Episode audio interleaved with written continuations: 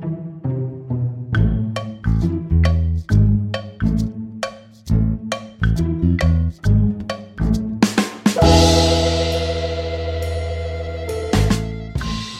čísiel cez materiály až po filozofiu. Veda nás obklopuje na každom kroku. Vítajte pri vedátorskom podcaste, v ktorom sa rozprávame o vede a prírode okolo nás. Moje meno je Jozef. A ja som Samuel. Tento podcast vychádza v spolupráci so SME. Samko, pam, pam, pam, pam. Ďalšia, uh, ďal, uh, ďalšia členka nášho exkluzívneho klubu. Uh, vedkynia, dokonca najstaršia vedkynia, ako... Áno. Časovo. Áno, časovo najstaršia vedkynia, o ktorej sa budeme dneska rozprávať, Sophie Germain. Uh, úžasná žena. Prečo sme sa o nej rozhodli ale rozprávať teraz? Máš na to nejaký dôvod, alebo bolo to len, že si sa o nej dozvedel a chcel si ju spropagovať? Uh, áno, odpoveď B je správna, ale dozvedel som sa nej pri príprave jednej z predošlých epizód, k čomu sa postupne dostaneme. A je to presne taký ten typ osoby, o ktorý sa dozvieš a povieš si, že ty kokso, že jak to, že toto meno počujem prvýkrát, že to je taký fascinujúci príbeh, že som si povedal, že to je naša Hana, že prešlo 200 epizód a ešte sme ho nespomínali, ale keď som si potom pozrel, že aj zoznam, kde sa objavuje niekde v popkultúrnych odkazoch, tak napríklad Arthur C. Clarke ju má vo jednej svojej, neviem, či to je román alebo poviedka, uh, mm-hmm. The Last Theorem, a, ale ináč akože veľmi vzácne sa vôbec objavuje. Mám pocit, že tá Eminator, e, aspoň sem tam sa trošku spomína, všetci poznajú Marie Curie, e, zo pár mien by si spomenul možno v astronómii a podobne, Ada Lovelace v informatike, ale toto meno mne úplne unikalo, Sophie Germain. Ona je, bola francúzska, takže s tým Germain sa treba nejako vysporiadať, že to nebude, že German, ale... German. Si si pozrel pre istotu? Hej, hej. Ona si ináč lebo že... je aj tá zmluva, ktorá ukončila uh, prvú Mm. svetovú vojnu, Saint-Germain. Ona sa sa je aj mesto, aj futbalový klub, no proste počuť. Jaj, vlastne to je, že Paris Saint-Germain. Áno, Á, tak už aj viem, PSG. jak sa to číta. to je to. Ona sa narodila v Paríži v roku 1776 ako Marie Sophie Germain. A do bohatej rodiny jej otec Ambrois François Germain bol a, obchodník a, s hodvábom.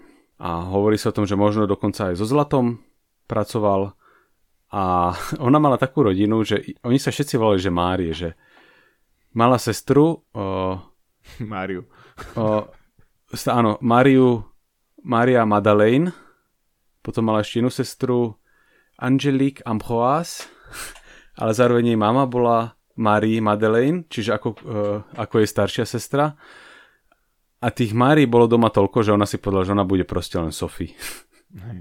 Ale len k tomu, že ako dávno sa o tom rozprávame, si to pekne poznamenal, že hovorí sa, že jej otec obchodoval so zlatom. To je, to je krásny, krásny Mhm. príklad toho, že sa rozprávame o niečom, čo bolo veľmi dávno. Keď Hej, hej, hej. tie záznamy sú také, že mm, nevieme to na 100% povedať ani vyvratiť. Proste asi, asi niečo takéto proste.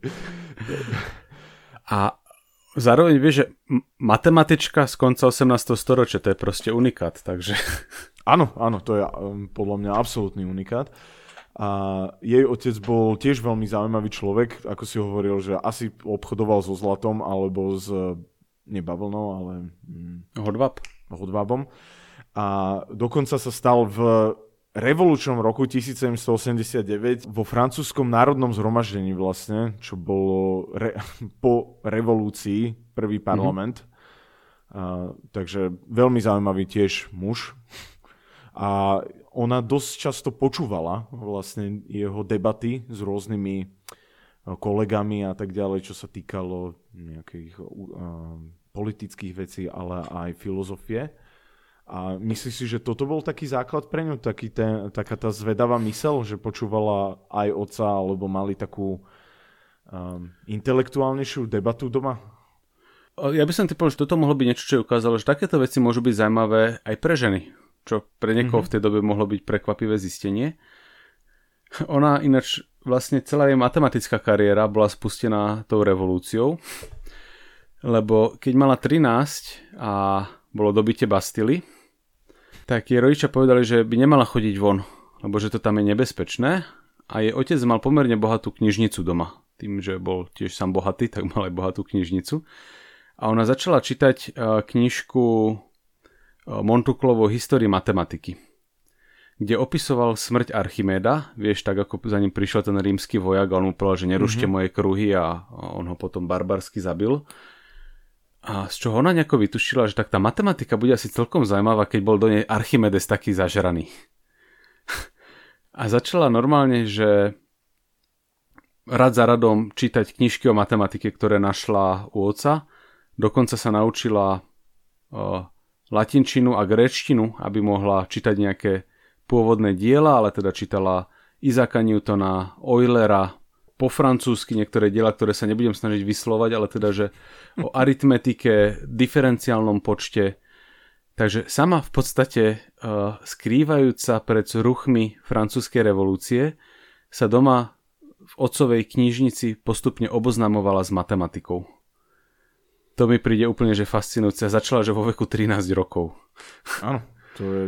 Wow. A... Samozrejme, reakcia rodičov bolo, že toto je niečo pre dievčatá nevhodné zo začiatku.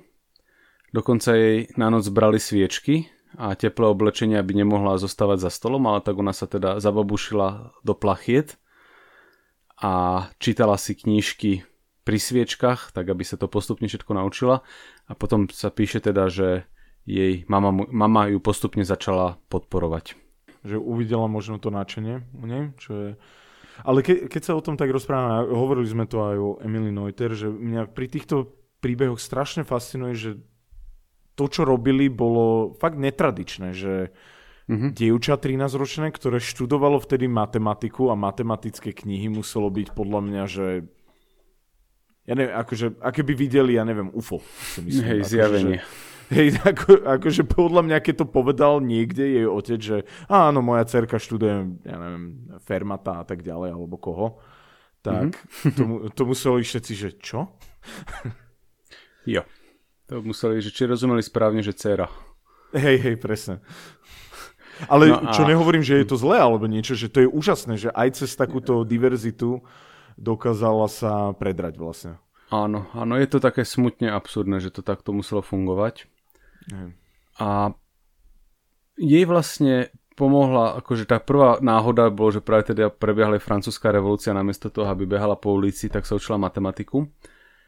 Tak keď mala ona 18 rokov, v roku 1794 sa otvorila École Polytechnique, taká doteraz fungujúca, veľmi známa francúzska škola, ktorá samozrejme nepríjmala ženy, to, čo by to bolo, že?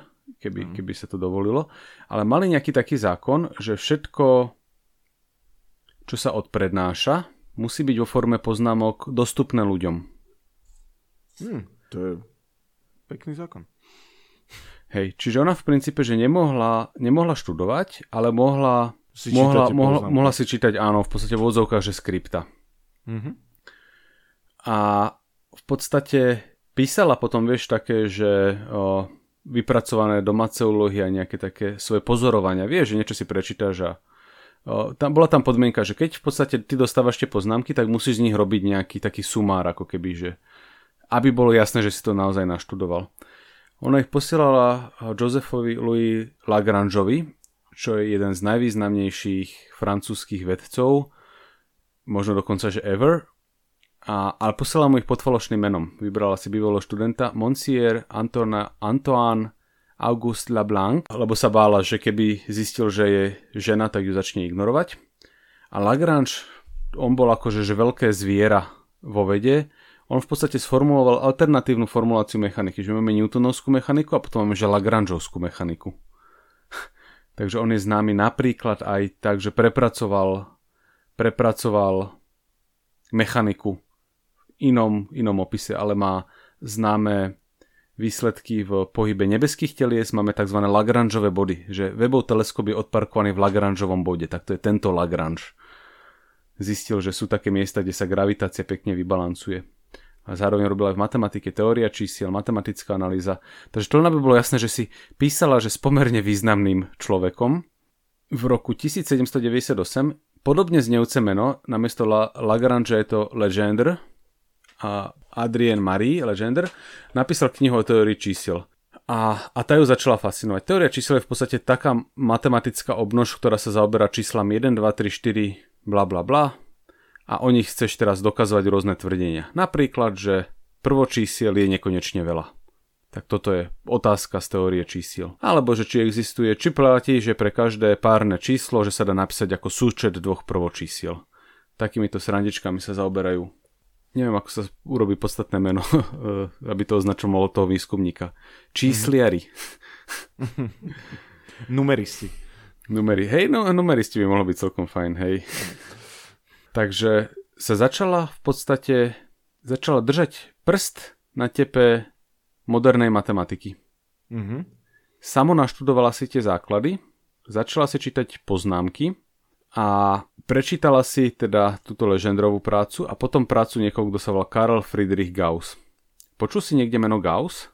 Gaussova Chcem vidieť, že či... Gaussova krivka, áno, presne, že Gauss je podľa mňa že jeden z malá matematikov, kde aj ľudia, ktorí majú ďaleko od matematiky, poznajú niečo o ňom.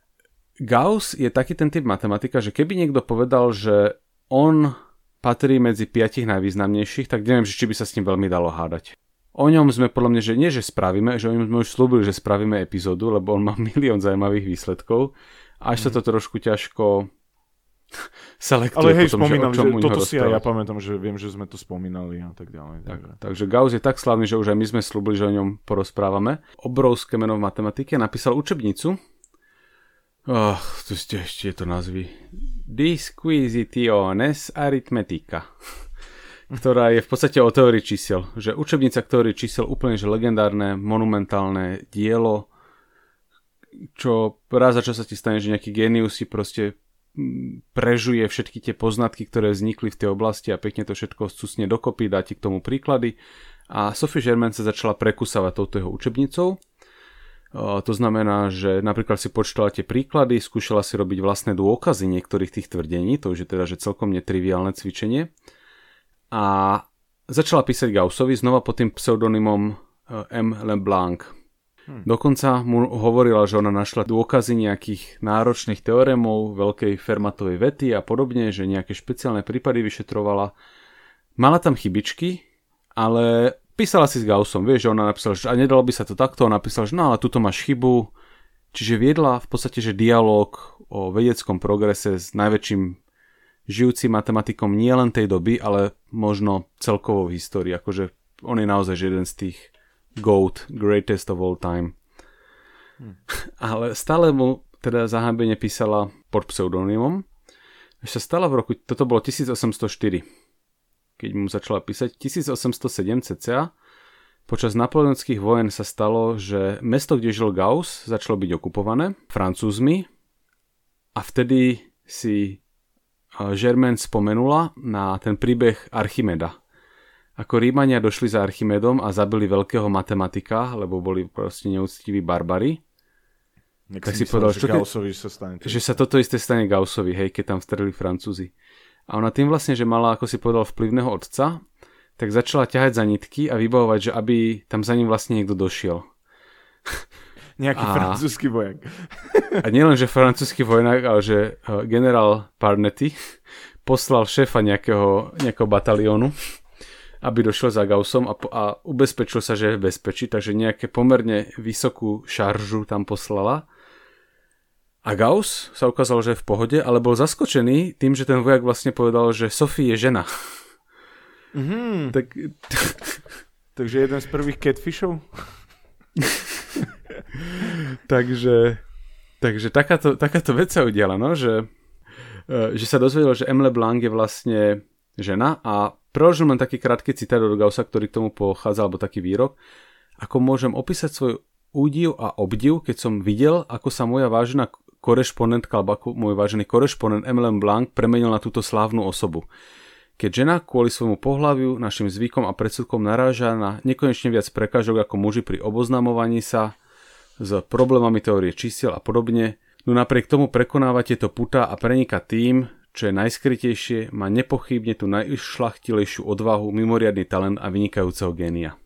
Oh. Takže keď sa, keď sa toto dozvedel, tak to nebolo také, že už je nikdy neodpíšem, ale bolo to vlastne, že povedal, že hľa, aký génius v ženskej koži, že pozrite sa, aký talent sme tu prehliadali. Takéto vyhlásenie v podstate k tomu dal. Tak to je super, že takýto uh, mohikán vedy a matematiky uh, takúto, um, takúto peknú Áno. A keď si spomenieš, presne to isté sa stalo pri Emma Noiter, ktorú najprv David Hilbert a neskôr Albert Einstein brutálne vychvalovali v komunite. Áno, áno. Takže trošku v tomto sa mi to na seba podobá tie ich príbehy. Zvláštne, že Gauss sa so Germain za život nikdy nestretli. Bývali inde, dopisovali si a aj vďaka interakcii s ním vlastne si nadobudla troška sebavedomie robiť vedu pod svojím menom. To bol ale zatiaľ je exkurs do matematiky a ona si odtiaľ odbehla do fyziky. Áno, no to som chcel povedať, že ako sa odtiaľ dostala k fyzike. Že zase bola Ináč, zavretá úplne, v nejakej knižnici? Úplne ako Emmy Noether, nie? Že ona bola tiež matematička, ktorá ale urobila nejaký ten slavný fyzikálny výsilvedok, ale bola to primárne matematička, vychvalovaná všetkými významnými no dobre, ne všetkými, mnohými významnými vedcami tej doby a zároveň veľmi bojujúca s tým, že akadémia jej bola odopieraná. Mm-hmm. Takže ten príbeh, toto zrkadlenie pokračuje ďalej. O, veľmi často veda napredovala vtedy tak, že niekto vyhlasil nejakú súťaž, že tu je otvorená úloha, poskytneme riešiteľovi nejakú cenu, keď ju vyrieši. Ale to nie ako teraz, že uh, tegni kamaráta, s ktorým by si chceli ísť na výlet, vieš, taká úroveň súťaže. Toto bola taká úroveň súťaže, že sformuluj matematickú teóriu vybrujúcich elastických plôch a porovnajú s experimentálnymi dôkazmi. Čiže v podstate, že zálož novú vedeckú oblasť, napíš pre ňu základné matematické rovnice. Takúto úlohu vypísala Parížská akadémia vied a Poisson, Denis Poisson, veľmi, veľmi významný fyzik a Sophie Germain boli jediní dva, ktorí sa zapojili do tej súťaže. Lebo jeden z jej vyhlasovateľov, alebo Lagrange, tento roz sme spomnali, okomentoval, že toto je taká ťažká súťaž, že toto si bude vyžadovať nové odvetvie matematické analýzy, čo odradilo, že úplne všetkých. Mm-hmm. Okrem toho Denisa Poissona a Sophie Germain a Denis Poisson sa potom stal členom akadémie, takže sa vlastne stal porodcom a nemohol ďalej súťažiť. Takže ona zostala jediná v súťaži, ale toto znova nie je taká súťaž, že ideme to vyhodnotiť a kto je najlepší, ten dostane medailu. To je súťaž na štýl, že keď dosiahneš splnené cieľa, tak si, to, si prvý, ktorý to dorobil a kým sa to nepodarí, tak tú cenu nedostane nikto. Čiže ona bola jediná súťažiaca vo veľmi ťažkej súťaži a keď prvýkrát podala nejaký, nejaký ten článok, ktorý sa snažil stanoviť tú matematickú teóriu, tak porota povedala, že toto ešte nestačí. Že tie matematické rovnice sú nedostatočné, aj keď odprezentované experimenty sú geniálne navrhnuté, tak ako to urobila, ale že tá matematika za tým nestačila. Myslíš si, že toto bol problém, že nemala to formálne vzdelanie? Áno, veľmi presne, že toto sa, tu sa začalo ukazovať a podobne sa to trošku ukázalo, že aj pri tej komunikácii s Gaussom, keď ona podhadzovala dôkazy veľkých tvrdení, ktoré mali ale triviálne chyby v sebe. I chýbali tie základy, ale mala geniálnu mysl, že vedela sa na veci pozerať, vedela sa zorientovať v tej problematike celkom obstojne, vedela prichádzať s novými uhlami pohľadu, ale následne to nevedela dobre sama spracovať tak sa rozhodla, že keď sa znova prihlásil do tej súťaže, tak bude konzultovať s Poissonom. To je ten, ktorý sa stal súčasťou akadémie. A niečo spolu porobili. On neskôr odpublikoval sám článok o, o tejto problematike a nespomína jej pomoc. Takže ako keby trošku tých konzultácií zneužil na svoj prospech. Ale ona navrhla nejakú formuláciu v roku 1816, tuším, znova upravenú, teraz to už bolo tretíkrát, ktorá sa volá uh, výskum teórie e, elastických ploch, keď to tak zjednoduším a preložím z francúzštiny, čo je pomerne zložité, keďže francúzštine nerozumiem, ale tie slova sú zase pomerne priamočiare, ako la théorie. No a mm. odpublikovala túto, ten, túto štúdiu a akadémia povedala, že OK, že toto už si zaslúži tú cenu. V podstate správne navrhla už tú diferenciálnu rovnicu, ktorá Uh, neskôr bola odvodená alebo je špeciálnym prípadom niečo, čo sa volá Kirchhoff-Lovová teória platní. Aj keď nie úplne správne sedeli jej práce s výsledkami pozorovaní, lebo vychádzala z práce Eulera, ktorá bola nesprávna. Euler spravil chybu v nejakej rovnici, ktorú ona používala a tým pádom dospel k nesprávnym okrovým podmienkam. Čo je zvláštne, a ocenia to asi 7 posluchači nášho podcastu, ktorí majú absolvované diferenciálne rovnice, že diferenciálna rovnica, ktorú ona získala pre tie plochy vibrujúce, je diferenciálna rovnica 4. rádu. Čo je zvláštne, lebo počas štúdia sa človek dostane do kontaktu s diferenciálnymi rovnicami typicky prvého a druhého rádu, veľmi veľmi výnimočne tretieho a hľa, je sa to objavil štvrtý rád, čo v niečom môže byť pre nejakých ľudí zaujímavé. Problém je, že stále ona v podstate v princípe si ani nemohla ísť prevzať svoju cenu, lebo na sedenia akadémie mohli chodiť len muži. A chvíľku trvalo, kým sa zoznámila s Jozefom Furierom, ktorého sme spomínali asi v epizóde číslo 80 o šírení signálu. Uh-huh. Furierovú transformáciu si možno pamätáš, tak ona sa s ním skamoškovala a on jej vlastne vybavil potom listky na sedenia akadémie. Takže sa tam dostala až neskôr takýmto spôsobom. Nemohla si prísť pre cenu, ktorú získala. Áno. To je, je, to, je to úplne že absurdné a v podstate na vlastné náklady odpublikovala potom tú svoju esej, za ktorú dostala cenu. V podstate to prečítal uh, Augustín Louis Koši, ktorý vlastne sa riešilo, že či má niečo také, či si môžeme dovoliť vtedy v dobe, aby žena odpublikovala niečo takéto ona niektoré tie výsledky tak pekne učesala, zjednodušila, že niektorí ľudia mali pocit, že to už je triviálny výsledok, že na čo o tomto vôbec píše, čo je občas, vieš, že keď niečo upracuješ dostatočne pekne, tak je to zrazu úplne priehľadné a vyzerá to až triviálne, ale to je súčasť toho veľkého výsledku. Takže sa im to tak, a potom si ale povedal, tak keď to neodpublikujeme, tak všetci povedia, že sme to neodpublikovali kvôli tomu, že je žena a, a že jej robíme naprieky. Takže Uro, urobili tohto vlastne refereeho, recenzenta Augustina Luisa Košio, ktorý povedal, že tá práca zaslúži byť odpublikovaná, ale odpublikovala to ona vlastne na vlastné náklady. Veľa jej prác vlastne bolo odpublikovaných až vďaka jej, tuším, synovcovi, ktorí postupne nachádzali jej diela. Takže uh, 1831... Fermatom, nie? Áno, áno, áno, veľmi, veľmi podobne. poznámky k tej matematike a tak. A keď už si pri Fermatovi, tak to je vlastne téma, cez ktorú som sa k nej dostal ja. Že keď Nie. som si robil podklady k tomu podcastu o Fermatovi, tam som zrazu narazil na toto meno a kúkam, že 18. storočie alebo začiatok 19. storočia a tu je ženská matematička, ktorá robí významné poznatky a progres v matematike, že to je niečo nevydané. Ona vlastne naozaj bola úplne že na hrote tých matematičiek, ktoré už potom našťastie začali pribúdať, ale ona vlastne rozrážala tú cestu pre ne. Ona sa vlastne vrátila k teórii čísel, u ktorej začala, lebo Akadémia Noa vypísala cenu na dôkaz e, veľkej Fermatovej vety. Alebo teda poslednej Fermatovej vety. Stále sa mi to pletie. 1815 povedali, že toto je niečo, čo keď vyriešite, tak dostanete cenu. A po desiatich rokoch, čo si nepísala s Gaussom, mu znova napísala nejaké myšlienky a ak sa nemýlim, tak už je neodpísal, že on nejako zmenil záujem. A ona v podstate začala robiť pomerne zaujímavé veci, totiž sa zistilo, že tak tej úlohe sa dá pristúpať tak, že ho nahradíš trošku inou úlohou, ktorá je ekvivalentná, ale tá druhá sa ti bude nejako ľahšie riešiť. Takže ona si urobila takú pomocnú úlohu, ktorú ne... ťažko sa to opisuje takto v podcaste, ale tiež tá Posledná Fermatová úloha tvrdí, že neexistuje taká trojca čísiel, kde keď prvé umocníš na nejaké číslo, druhé umocníš na nejaké veľké číslo sčítaš ich dokopy, tak dostaneš tretie umocnené na to isté číslo. Pri druhej mocnine to ešte funguje, či napríklad 3 na druhú plus 4 na druhú sa rovná 5 na druhú. Ale keby si namiesto na druhú chcel robiť na tretiu alebo nejaké iné veľké číslo, tak už ti to nejde. A to je vlastne posledná Fermatová veta. A existuje teorem Sophie Germain, ktorý hovorí, že ak si zoberieš takú rovnicu, že x na nejaké prvočíslo plus y na nejaké prvočíslo plus z na nejaké prvočíslo je 0, potom čo to predelíš nejakým pomocným prvočíslom, tak vieš vylúčiť, že P určite nemôže splňať takúto, takúto fermatovskú vlastnosť.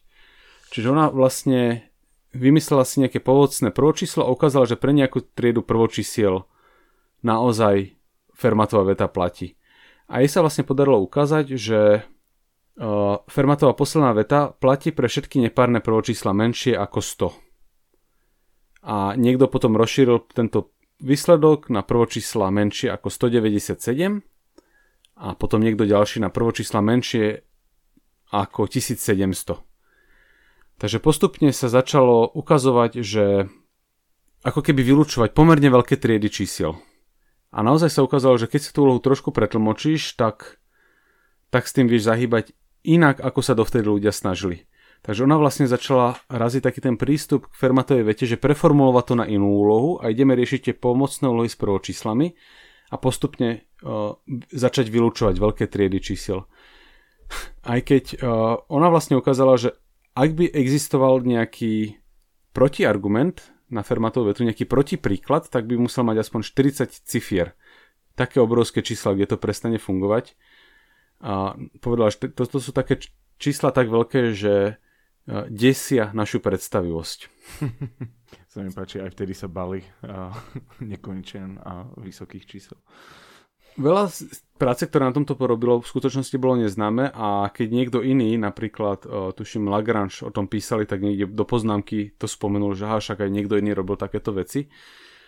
Takže ona je jeden z tých prvých ľudí, ktorí rozhýbali riešenie Fermatovej vety povedali, že poďme k tomuto pristupovať trošku ináč a, a zrazu sa tie veci začali hýbať. Ale aj tak sme na vyriešenie museli čakať 200 rokov skoro.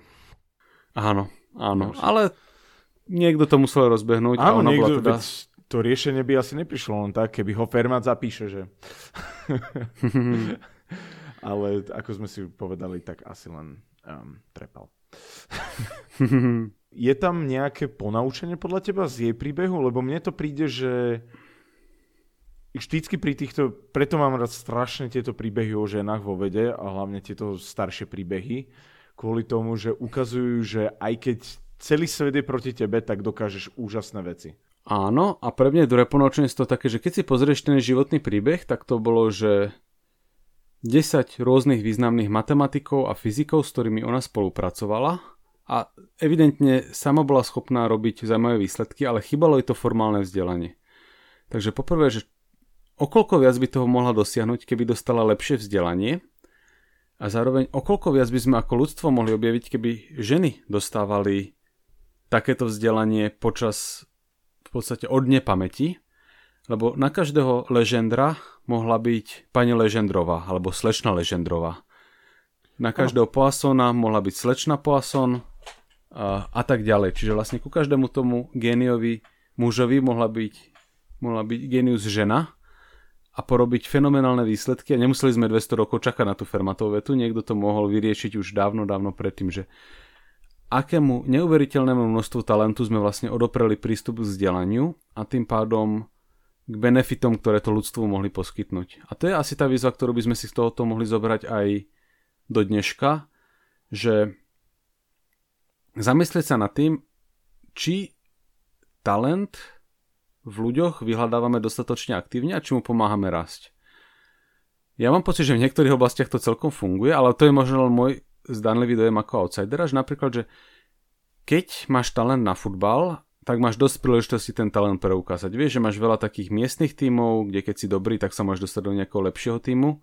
A ja mám taký pocit, že je toľko rôznych tých scoutov a tak ďalej, že ten talent sa podarí objaviť vieš, v basketbale hľadajú skauti po celom svete šikovných basketbalistov. Tak či toto isté robíme aj vo vede? Či hľadáme Som si predstavil, budúcich... že tí skauti, vieš, že uh, tá organizácia, že hľada basketbalistov. Jej. tak tí chlapci, vieš. Jej, v lese stratených basketbalistov. Jej. No ale teda, že či, či ako ľudstvo vynakladáme dostatok úsilia na to, aby sme poprvé ten talent identifikovali a po druhé ľuďom, ktorí sú schopní tie vedecké výsledky, z ktorých benefituje celý svet prinášať, tak či im poskytujeme na to dostatočné podmienky. Ja mm. toto nechám tak doznieť s otáznikom, či áno alebo nie. ja, si myslím, môžem... ja dúfam, že to bude lepšie a lepšie v budúcnosti a hlavne internet podľa mňa v tomto určite pomohol, že ľudia majú veľa informácií na mm, dotyk prstov a takéto mm-hmm. úžasné talenty sa môžu vyvíjať. Tak, ináč to treba povedať, že pri tej Žermen, akože samozrejme, že ľudia potom olutovali, že uh, dávala sa neskôr nejaká cena na Univerzite v Göttinghame 1837, to je 6 rokov po jej smrti, ona zomrela na rakovinu prsníka, takže vlastne taká pripomienka, uh, ísť si dať skontrolovať prsníky raz za čas, máme aj takýto outreach, outreachovú aktivitu. A ona teda ešte vtedy, nemala také možnosti, zistila pomerne rýchlo potom, čo zistila teda, že má rakovinu, zomrela dva roky na to a v podstate do, do svojej smrti aktívne pracovala na vede. Skúmala rôzne zaujímavé rovnice, ktoré podľa ich zjavu súvisia s fermatovou vetou, alebo zhruba takýmto smerom rozmýšľala. A po jej smrti sa potom vlastne riešilo, že o, nejaká taká cena, ktoré sa v podstate dodnes dávajú, niektoré ceny pomenované po nej, ale Gauss o nej vtedy poznamenal, že Žermenová nás naučila, že aj ženy dokážu dosiahnuť v rigoróznych aj abstraktných vedách najvyššie možné výsledky a zaslúžia si čestné uznanie. Čestné uznanie teraz ako honorary degree, či naozaj niečo, čo dostaneš na diplome podpísané. A v podstate, že história sa na ňu pozera tak, že áno, super talentovaná matematička, ktorá, ktorej chýbali tie základy. Ona mala potom také zaujímavé exkurzy trošku aj do filozofie. Napríklad sa snažila ukázať, že k humanitným odborom sa dá pristupovať ako k prírodovedným a snažila sa e, klasifikovať fakty a generalizovať ich do zákonitostí e, pre psychológiu, sociológiu a podobne. A máme dnes, vieš, e, sociofyziku napríklad, akože nejaké také snahy, uh-huh. ťažko porať do akej miery úspešné či márne hľadať aj v týchto humanitných odboroch e, rovnice. Bolo taký smutný moment, kedy, keď sa robila Eiffelovka a písali tam mena 72 veľkých francúzských vedcov a vedkyň a ona sa na tento zoznam nezmenila, nezmestila, lebo evidentne Eiffelová väža moc mala aby tam dali 73. Ja, ja, že sa, okay, ja, že nezmestila, že nemyslím si, že to Hej. je ten problém, ale uh, pekne. Čo, čo je smutno ironické v tom, že vlastne tá teória, ktorú ona pomáhala spolu rozvinúť, tá stabilita a vibračné vlastnosti a podobne elastických ploch slúžila aj pri stavbe Eiffelovej veže. Takže obrovský Ale talent. my si ju takto pamätáme, myslím si, Áno. že aj to je pekné zádozučinenie. Keď jej v tom jej čase sa nedostalo toho mm, uznania, tak aspoň my si ju takto spomenieme. A spomenieme si aj ďalšie. Takže. Tak, tak, tak. Čiže vlastne z otcovej knižnice ukrývajúca pri knihách pred francúzskou revolúciou až vlastne na takéto pokusy pohnúť s Fermatovou vetou ceny Francúzskej akadémie vied za výskum elastických ploch, akože fenomenálny príbeh a v niečom smutný, niečom úžasný. Dobre, tak uh, super, že sme si prešli Sophie Germain.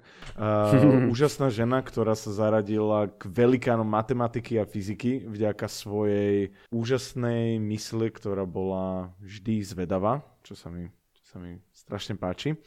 Uh, dúfam, že si zase pripomenie. Teraz ona drží prvenstvo v našom podcaste, že je to najstaršia matematička a fyzička, o ktorej sme sa no. rozprávali ale možno nájdeme ešte niekoho staršieho. Alebo budeme hľadať aktívne. Určite budeme hľadať. A keby nie, tak sa porozprávame o niekom inom. Ďakujeme veľmi pekne, že nás počúvate. Nájdete nás na všetkých dobrých aj troška horších podcastových aplikáciách. Máme uh, tie ponožky, um, ktoré sú o piesniach. Krásne. Krásnučke sú. Uh, podporíte tým náš podcast a čo lepšie kúpiť na Vianoce ako ponožky. A mám z vlastnej skúsenosti, páči sa, páči sa aj ľuďom, ktorí ne, nepoznajú podcast, takže tak. Uh, môžete nás mm-hmm. podporiť cez Patreon, Vedator Potržník SK, takisto nájdete Samka s týmto handlom na Instagrame a máme aj stránku vedator.space a Samkovi vyšla kniha, Kniha sa volá Kúsky, Kúsky reality. reality. Kúsky yep. reality, super, aký sme zladení, obaja sme mm-hmm. to povedali naraz. A a Samko je top 10 najlepších predávaných, čo gratulujeme. New York, uh, New York bestseller. York bestseller hej. hej. Ale inak si, som si to pozeral, je to dosť scam, ten New York Times bestseller, takže... Lebo máš toľko kategórií, toľko možností dostať tú nálepku, že je to také, že... Mm. A tam to robia tak, že všetky prerobjednávky sa da, za, zadajú do prvého dňa predaja. Áno. Takže áno, tebe stačí vlastne vystreliť vtedy a mať Dosť no nie dokonca podľa tých predajov, že ty nemáš ani šancu sa dostať, pokým nemáš uh, predpredaje silné mm-hmm. do no. tých ostatných. Ale to je úplne jedno. Nemusíme mm-hmm. teraz rozoberať. Hey, uh, je to úplne fúk. Za chvíľku si v New York Times. Uh, mm-hmm. to som chcel povedať. Majte sa veľmi pekne. Majte sa.